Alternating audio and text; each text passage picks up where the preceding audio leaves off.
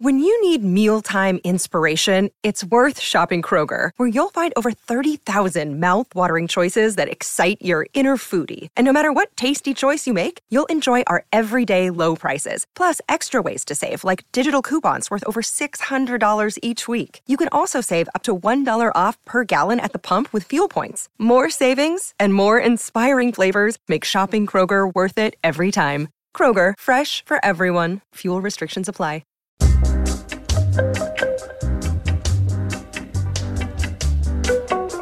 Today is the spring forward clock change, and next weekend will be the first day of spring. A time of change, rebirth, also a time of frozen dog poop in your yard slowly thawing into poop soup. And your car, your car won't ever be clean until May now. I don't personally bother with a car wash until May. Call me cheap, but it's not a sound investment this time of year. That's all I'm saying. Spring also marks the third seasonal change now since I've been uh, trying to get a job in Toronto, which I haven't really openly talked about in front of a microphone. And uh, in some respects, it's it's hard even to admit that I'm plotting to leave Kingston. It's hard on me because it tests my values as a communicator because I have a great job, a great radio show, even better audience in a city that I love and loves me back. For, I mean, for the most part, there's always a few dissidents who don't appreciate my particular sense of humor, but but that also to me is a signal that I'm doing a good job. You're not supposed to be loved by everyone. John Lennon said, "Life is what happens when you're busy making other plans." And that's what happened when my girl took a job in Toronto. And I know that being a Torontonian means more than reading the Toronto Star, even if you read it every day. I know this. There are things that you know inherently, as somebody that lives and breathes in a city, that no newspaper or blog can fill you in on. The nuance of the street.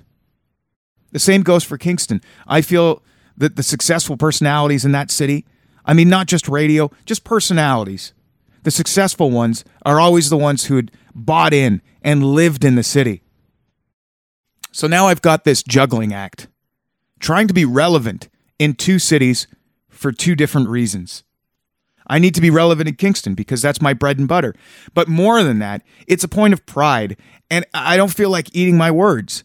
And maybe not publicly, but privately, I've always questioned radio folk who uh, live in another city and commute to work every day. How do you communicate with the audience? If for an hour, to and from every day, you're looking at the same highway, you aren't living the same life. Your concerns are not the same concerns of the audience. And, and that's why I still have an apartment in Kingston. That's why, despite telling people I live in Toronto half the time, it's more like 25%. I'm an experiential person, I'm an experiential learner. And I guess you could say I absorb information organically. But the future obviously is Toronto. When the first lady of rock and roll, my world, Lisa, she got the job offer of a lifetime to move here. And we had to come up with a plan. Toronto is the media capital of Canada. It's not that easy to get a job here, even if you're a known commodity, which I won't say I'm unknown, but I'm not George Stroumboulopoulos. Hell, I'm not even Toronto Zanta. I think that Zanta has a better chance at landing a radio show in Toronto than I do at this point. Why? Because he's on the street. He's making YouTube videos. YouTubes which have 10 times the amount of views than anything I've put out there. And when we first learned that Lisa would be making this move, it was September. And I've been quietly, you know, because I didn't want to alarm anyone in Kingston, quietly looking for work since then. And my experience since could be summed up with just one phrase just the tip. I've met people for drinks. I met for coffee, met for quinoa, met for chocolate, met for a colonic.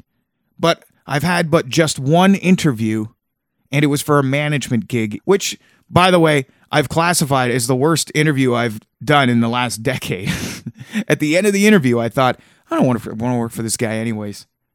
It might as well have been a colonic.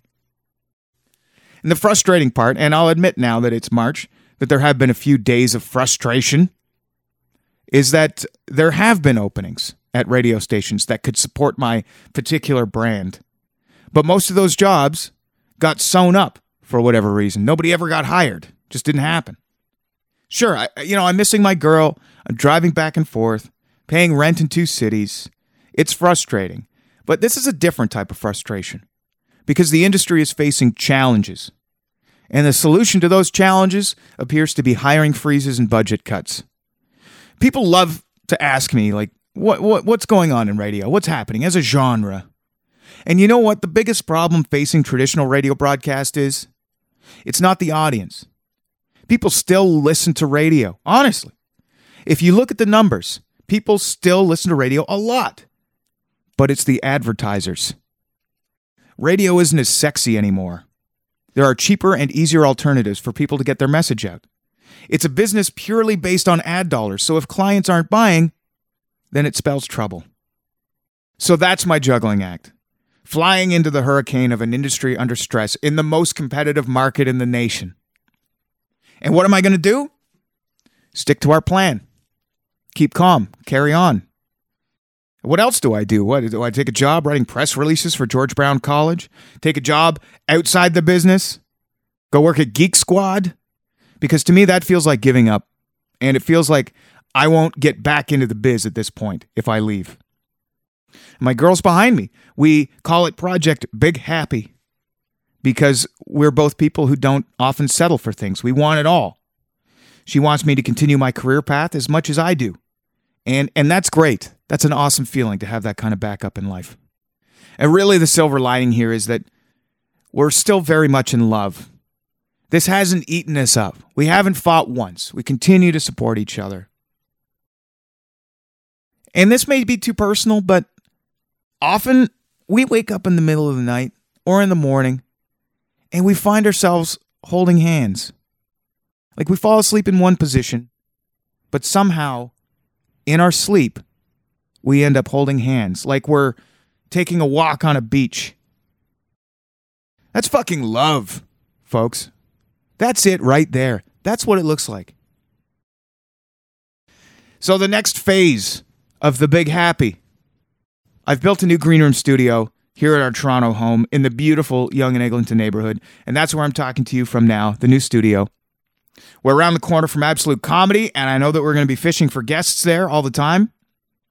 And our friends at RPM Promotions, they're super excited about the move and have been lining up some awesome guests for us. Sam Cash and the Romantic Dogs. I'm really excited to speak with Sam. I've pre ordered his new record on iTunes. Um, he's from here in Toronto. He has some great punk rock heritage in this city through his dad, Andrew Cash. Excited to talk more about that with him. So that'll be in the next couple of weeks. Plus, the first episode from the Toronto Green Room will be with K. Trevor Wilson. He's won awards for his storytelling. He's also in the new Crave TV original series, Letterkenny, which was uh, just renewed for a second season. So funny. The episode of uh, that podcast airs tomorrow, Monday, March 14th. And K Trev will also be at Absolute Comedy around the corner from the Green Room Studios in Toronto all week, starting on Tuesday. And then Ottawa, Absolute Comedy the following week.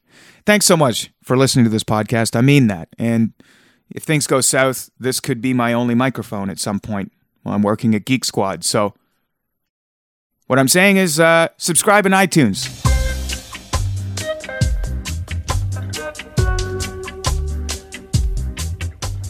I think you need to do a workshop, like maybe for my mom, because she leaves these long-winded voicemail messages that go absolutely Oh, nowhere. uh, I, I, if, if I could cure mums from long-winded messages, uh, I, I'd answer the phone when my mom called. maybe, you know, maybe there is an ending to the story, but the voicemail cuts her off, so I never even actually get to find out unless I call her back, which may be part of actually her plan. Like my big memory of Sam the Record Man is they tried to sue my friend's high school band. No, Uh, my friend had a band called Laughing Sam's Dice, and uh, they got a they got a letter from lawyers representing Sam the Record Man who felt their use of Sam infringed on their copyright of Sam. And uh, it was just like it was like a 16 year old kid being filed a cease and desist uh, because the, a record store thought they were the only place that. So I, I really couldn't give a shit when they closed. Uh, my whole thing was, fuck these guys. You tried to sue teenagers. People don't forget that shit. Over the name Sam. Get fucked.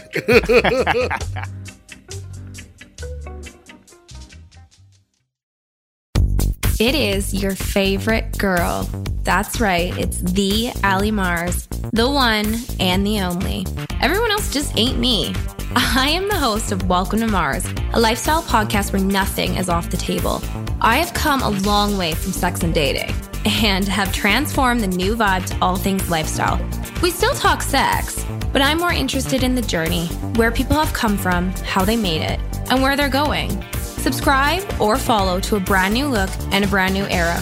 Welcome to Mars. Subscribe or follow on Apple, Spotify, Google, or at theallymars.com. Because even with the new look, I'm still that same bitch you love to hate.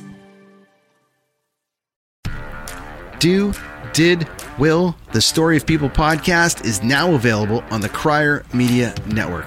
The first five episodes are here and feature some incredible guests that fit into one or all three of those categories. Ready? Tara Sloan from the San Jose Sharks Undercurrent podcast at NBC Sports. Marianne Iverson from Iverson Voice and the Let's Take This Outside podcast to talk about the world of outdoors as well as voiceover land. Ariana Hunsicker, future Canadian Paralympic swimmer, already winning tons of awards for this country.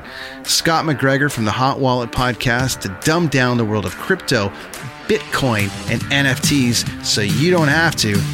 And Jackie Holowati from Climate Pledge Arena in Seattle, Washington, the first net zero carbon certified arena on the planet.